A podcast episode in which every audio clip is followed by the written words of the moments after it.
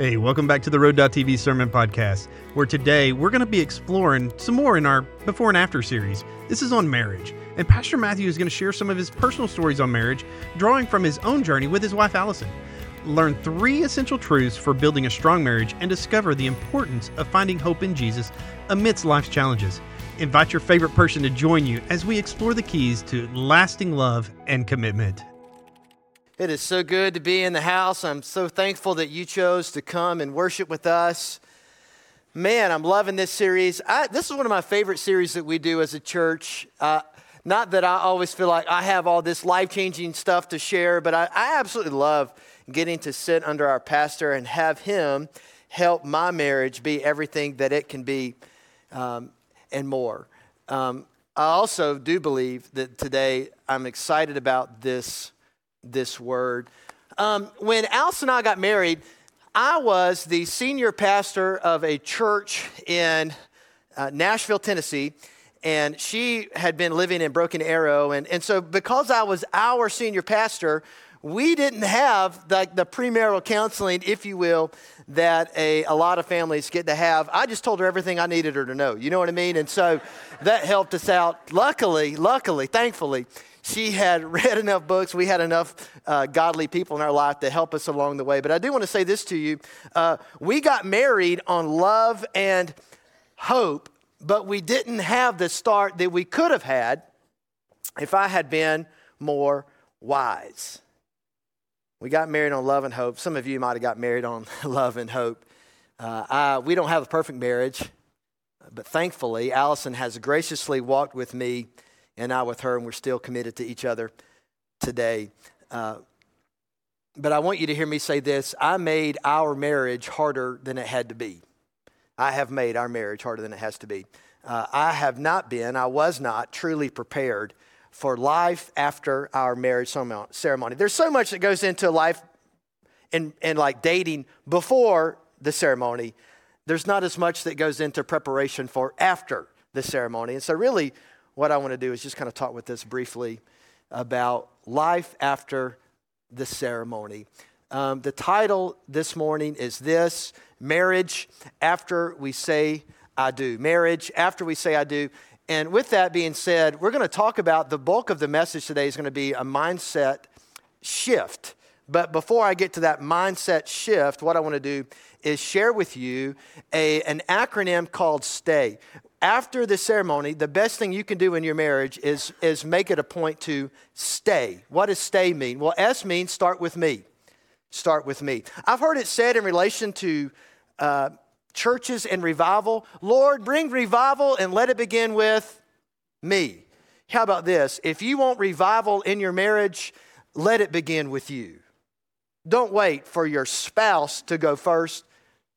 Let it begin with you. T, take divorce off the table. Take divorce off the table. If you are if if there is a way out, you will look for it when you have the opportunity. Take divorce off the table.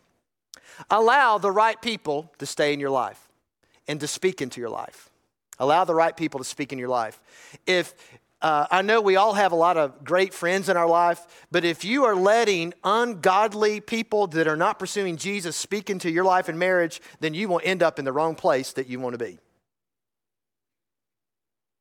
Why? Yield to your partner's needs and desires.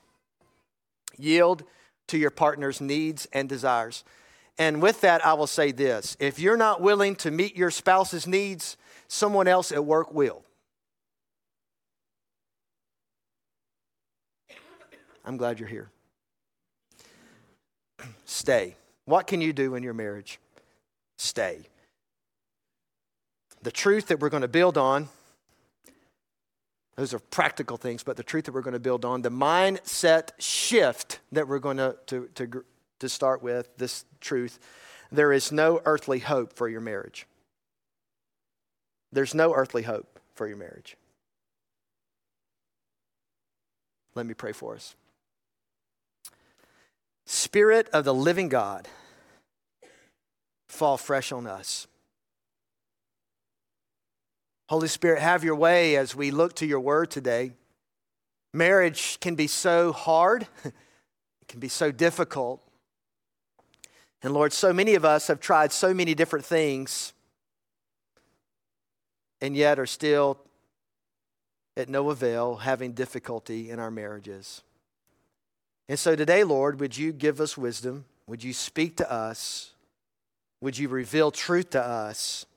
And then may we leave a little bit different, a little bit more like you, and a little bit more set up for success in our marriages. Lord, I thank you for your word.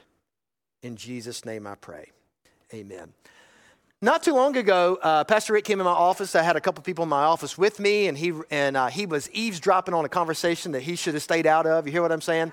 And uh, but he came in and he wrote on my whiteboard idealism on one side, and then he wrote over here on the other side realism. He wrote idealism and he wrote realism. And then he went over to idealism and he took a bit, another marker and he just kept circling it. You know what I mean? He said, and this is where you all are.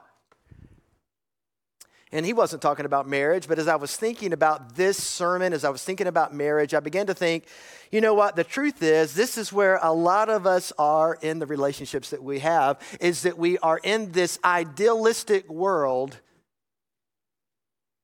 And oftentimes, marriage is not as ideal as we've painted it and hoped and dreamed it to be. Are you guys with me? In marriage, idealism can be known as the honeymoon phase. Anybody heard of that? The honeymoon phase. The honeymoon phase is when you say things like this Oh, babe, your feistiness is so cute. Are you with me? But then you get out of the honeymoon phase and you say things like this Look, your smart aleck mouth is getting on my last nerve. That's the difference. You hear what I'm saying? That's the difference. Marriage is hard. And we go through many different stages and changes within our marriage. And what I want to do is, again, help us shift our mindset so that we can be set up for success when the honeymoon phase is over. Here's the first truth that really gonna, we're going to spend most of our time on, and we're going to unpack it together is this You are a spouse that sins married to another spouse that sins. The first truth you need to know you are a spouse that sins married to another spouse that sins. Now, I initially had you're a sinner married to another sinner, but I decided to change it to be more clear and accurate. Let me tell you why.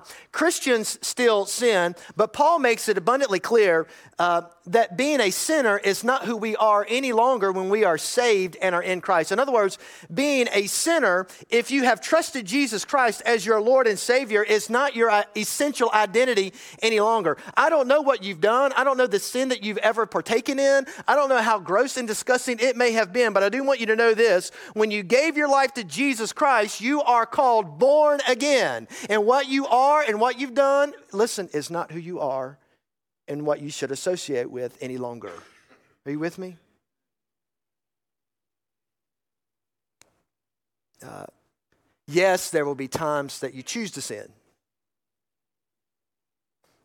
but you're not your sin. And I say that because I need you to hear me, because this is key to understanding uh, marriage. You are flawed, and your spouse is flawed. In other words, maybe you're still living in the honeymoon phase. You're not as perfect as you think you are. Or how about this? Your spouse is not as perfect as you think or wish they are. Both of you bring something into the marriage that is destructive to what a marriage needs and is designed to be, and that's called sin. No one is perfect. Everyone has sin. Matter of fact, just in case you want to question that, uh, Romans 3:23, right? Paul writes, he says, "All have sinned." Every one of us. Nobody is perfect. No, not even one. So if you're single and you're listening today, let me just say this. If you're waiting for the perfect person to come into your life, you're going to be waiting for the rest of your life because no one is perfect. And if you think they are, just wait a little bit and they will show you their real self, okay? And it's not perfect. You are one spouse that sins, married to another spouse that sins. Um, most of the time in marriage, when, when I say this, I just want you to think through this. Most of the time in marriage, the hardest part isn't something that your spouse will intentionally do? In other words, most of our spouses don't live their life to try to make each other like the most miserable they can be. Now, in a moment of anger, right, someone can do something intentionally to hurt someone else. But, but normally, what is really happening that makes the difficulty of marriage is, is that the difficulty in our marriage is the result of your life being affected, listen to this, by the sin, weakness, and failure of the person that you're living with. For instance, guys, um, if, your, if your spouse, your lady, goes to work and, and something happens there, and, and now she comes home and she has a bad mood, she's in a bad mood, she had a bad day, uh, do you think that's going to affect what happens at home? It is, okay? Let me just point it out. It is. Uh, ladies, if your, your man goes to work and he gets mad, um, something happens, maybe he's watching TV and he gets mad, do you think that's going to affect what's happening at home? I, I, say watching TV. Just the other day, I was watching the movie uh, Sound of Freedom. Anybody seen it? And before I even knew what I was doing, I had a magazine and I was loading 556 ammo. Do you hear what I'm saying? And my wife was like, What in the world? I said, I'm about to take care of business. Just what was taking is affecting. And on top of that, how about this? At some point, at some point, you and your spouse will be selfish. You'll make a selfish decision. At some point, you will speak unkindly. At some point, there will be a moment of jealousy. There'll be a moment of bitterness, maybe even conflict. And here's what will happen if you minimize the sin struggle, that both of you have carried into your marriage, then you will constantly take what is happening in your marriage and personalize it. I want to say it again. Because I think we've concluded that all of us will sin. If you minimize the sin struggle that both of you have carried into your marriage, then you will constantly take what's happening in your marriage and personalize it. And when that happens, listen to me very carefully the cycle of dysfunction will begin. Let me walk you through this cycle of dysfunction. Sin happens, and if we don't identify the sin, we personalize it. And when we personalize the sin, you know what we do? We get defensive. The more defensive we get, the more adversarial we become. And the more adversarial we become, the more divisive things happen. I'm going to say it again. Sin happens. And if we don't identify the sin, we personalize it. And when we personalize the sin, we get defensive. And when we get defensive, we get adversarial. And the more adversarial we are, eventually we become divisive. And that is, listen to me, the natural cycle of dysfunction that happens within our marriages. Think about Adam and Eve. Okay? Um, Adam and Eve, um, sin happened. Do you remember the story? Sin happened. They didn't identify the sin, they excused it. And so then things got personal. And God showed up to walk with Adam and Eve in the, in the evening of the day like he always did. And because they had personalized it, now they're hiding because they're afraid. They're afraid of what God is going to do. And so then God asked a question of Adam. Do you remember? And guess what he did? He became adversarial and blamed Eve. And because he got adversarial with God, division grew to the point that scripture says in Genesis chapter 3, verse 23 the Lord God banished him from the Garden of Eden to work the ground from which he had been taken. An unidentified sin, listen to me very carefully, unaddressed brings division. That's what happens. I think I can say this with 100% confidence. The number one reason our marriages get divided is because at some point you took the sin in your spouse and made it personal. And then you got defensive. And before you even realize what happened, you say, I just don't know if things are working out anymore. We're not as close as we used to be. All because, listen, of unidentified sin that we take personal, that before we even realize what's taking place, becomes divisive. And it's not always on big things that this happens. I mean, not naming uh, selfish decisions a sin over time can become divisive. Not naming anger outburst a sin over time can become divisive. I, I mean, do you realize that most of the problems that come up in our, our marriages aren't the result of like one big thing. It's a bunch of little things that take place over time. And, and all of a sudden, it just becomes so much. So, how do we stop this cycle of dysfunction? Here it is. You have to realize that the problem isn't your spouse, it's sin. Remember this scripture? Uh, we wrestle not against flesh and blood. The problem isn't your spouse. Married people, listen to me very carefully. I don't know how bad it may be, but the problem isn't your spouse, it's sin. And the moment you realize that you are a spouse that sins, married to another spouse that sins, you can begin to respond, listen to this, with grace and not adversarially. The moment you realize, I am a spouse that sins, married to another spouse that sins. And the moment you realize that what's taking place is sin, the more you can respond with grace instead of personalizing it and responding adversarially. I get all this is easier said than done in a heated moment, and that's not hard enough. Not only are we in a battle for the culture within our marriages and a, a cult, the culture of inside our home, but now, listen to this, not only were we dealing with my, my, my, me and my spouse, but now I'm also dealing with everything outside of our house. We're in a battle for the culture of our marriage, and, and I need you all to hear that. We are in a war with what's taking place in our marriage. But we're also in a war with what's happening outside our marriage.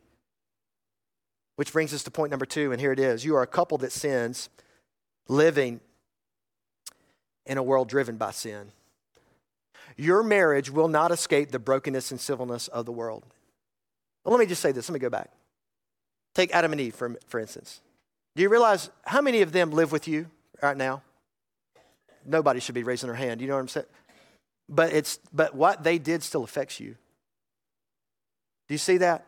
What, they, what happened in that marriage affects your marriage. What happens outside of our homes still affect our homes.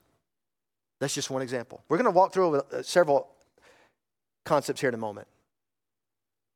But our marriages are lived out in the middle of a world that does not function as God intended. Somehow, in some way, your marriage is impacted by the brokenness of our world. It's impacted by the brokenness of the community that you live in.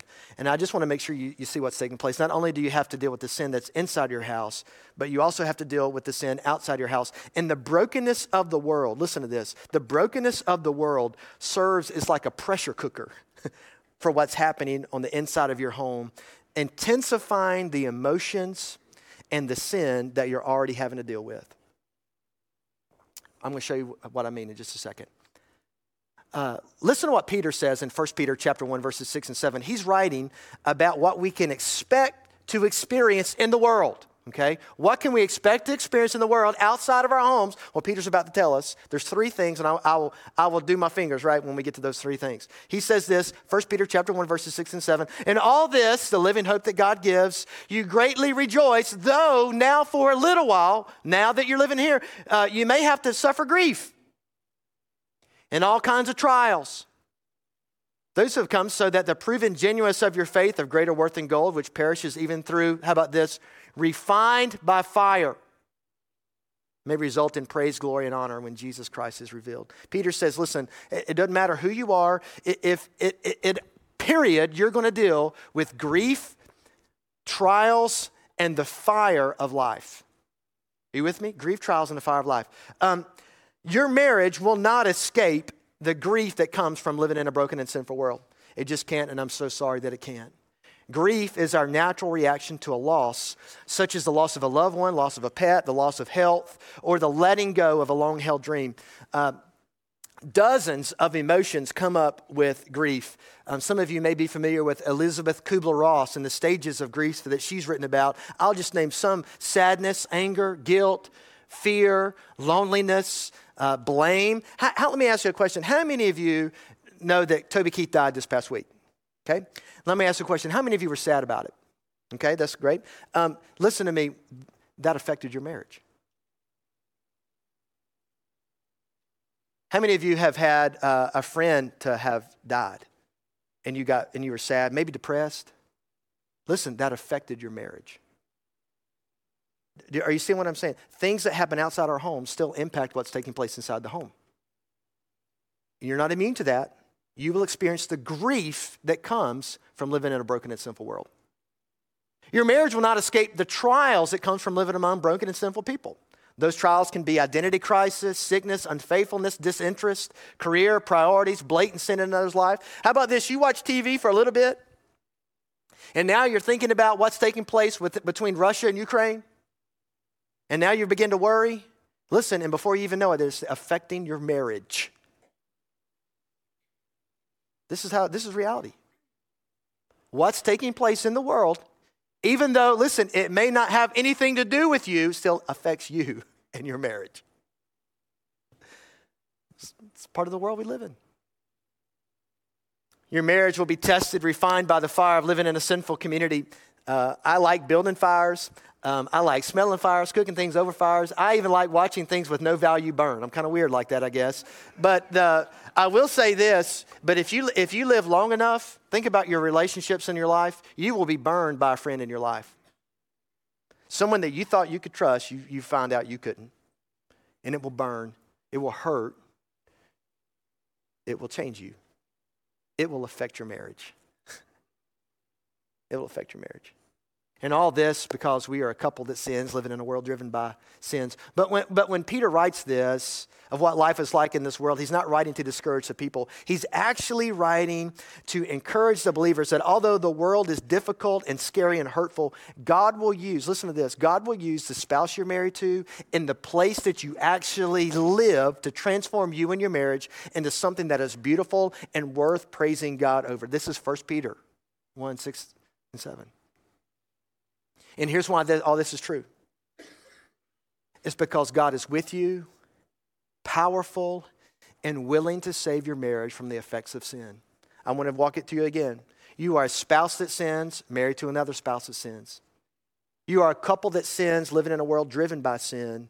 And, and all of that sin impacts, affects, destroys your marriage, but God is with you, powerful and willing to save your marriage from the effects of sin. Yes, you and your spouse are less than perfect, have sinned, you live in a sinful community, but God has not left you. I need you to hear me. God has not left you to deal with the negative, destructive effects of sin on your own. God is with you. When God sent Jesus to come to earth, Matthew 1 23 says this the virgin, that's talking about Mary, Jesus' mama, will conceive and give birth to a son, and they will call him Emmanuel God is with us. Matter of fact, one of the last things that Jesus said, go into to the world, preach the gospel, and guess what? I am with you always. Not only was God with the people then, He's with us now. He's with you when times are good, He's with you when times aren't good. He's with you when you sin, He's with you when your spouse sins. How about that? He's with you when you're grieving,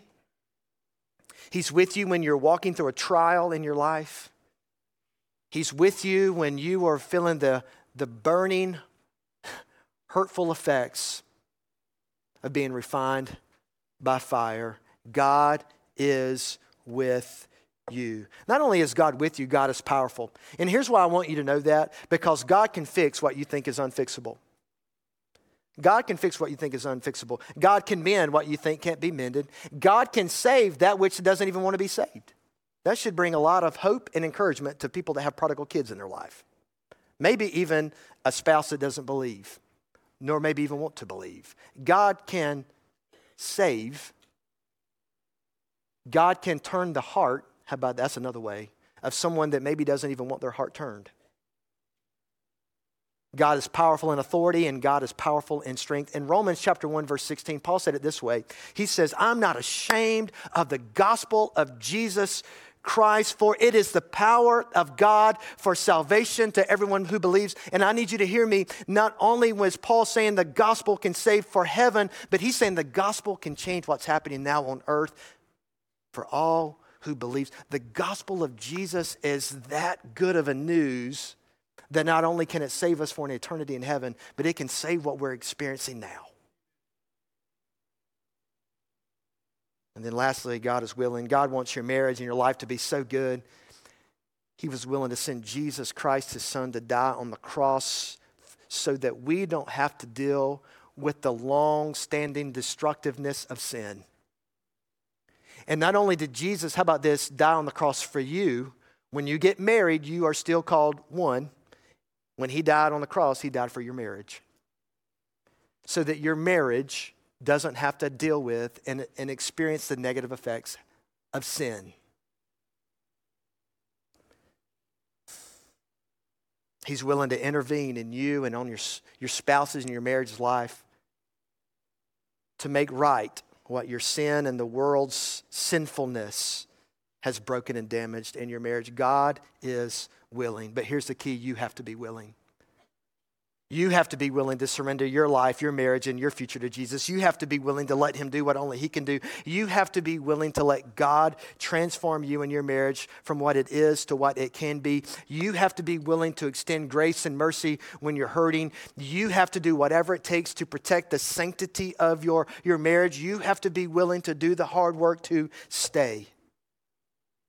You know, I started off this section telling you about a time that Rick came in my office and drew ideal, idealism and realism on the board. And he circled idealism. And, and again, his point was to help us realize that unless we can start thinking realistically, we will never get right what we're talking about.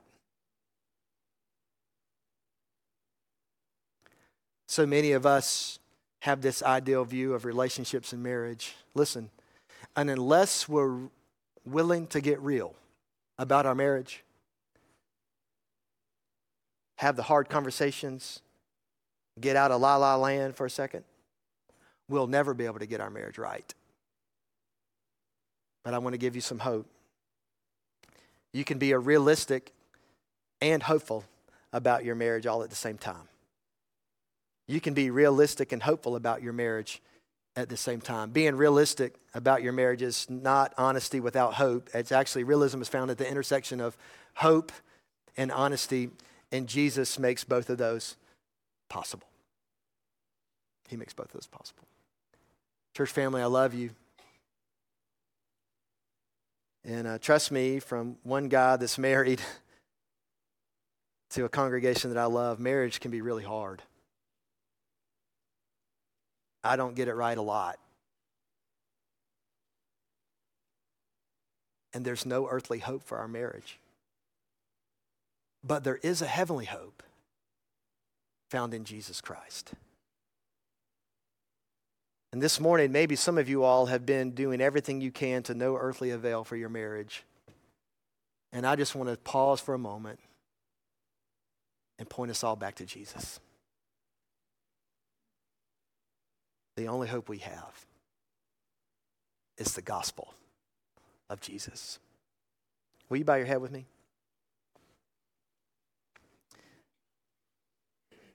What sin have you not identified in your life? We're just walking through these stages of dysfunction. What sin have you not identified?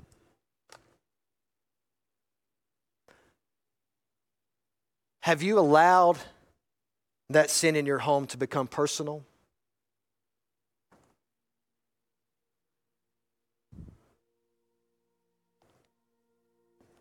Maybe have you let it make you adversarial? Here's how to know Are you fighting about things all the time?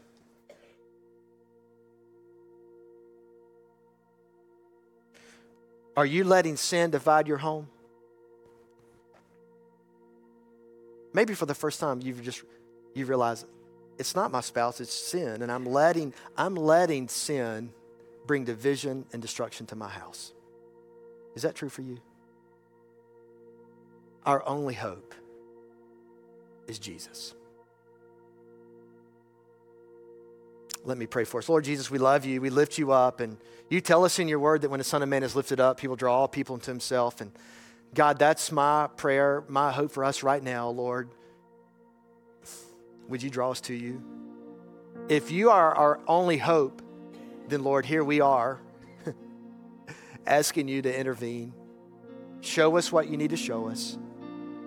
And then, Lord, give us the courage and the boldness to act, to make things right, because you helped us get real.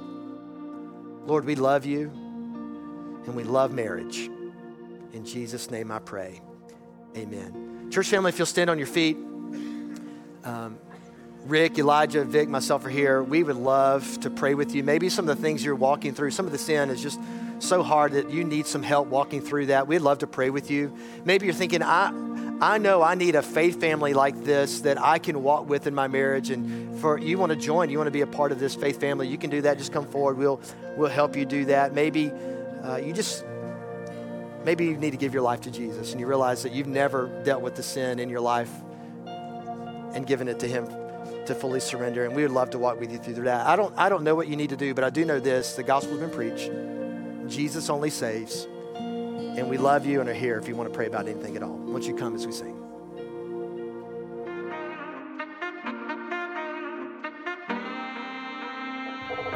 Hey, thanks for joining us at The Road. If you'd like more information about things going on at Choctaw Road Baptist Church, visit us at theroad.tv or find us on Facebook at facebook.com slash theroadcrbc.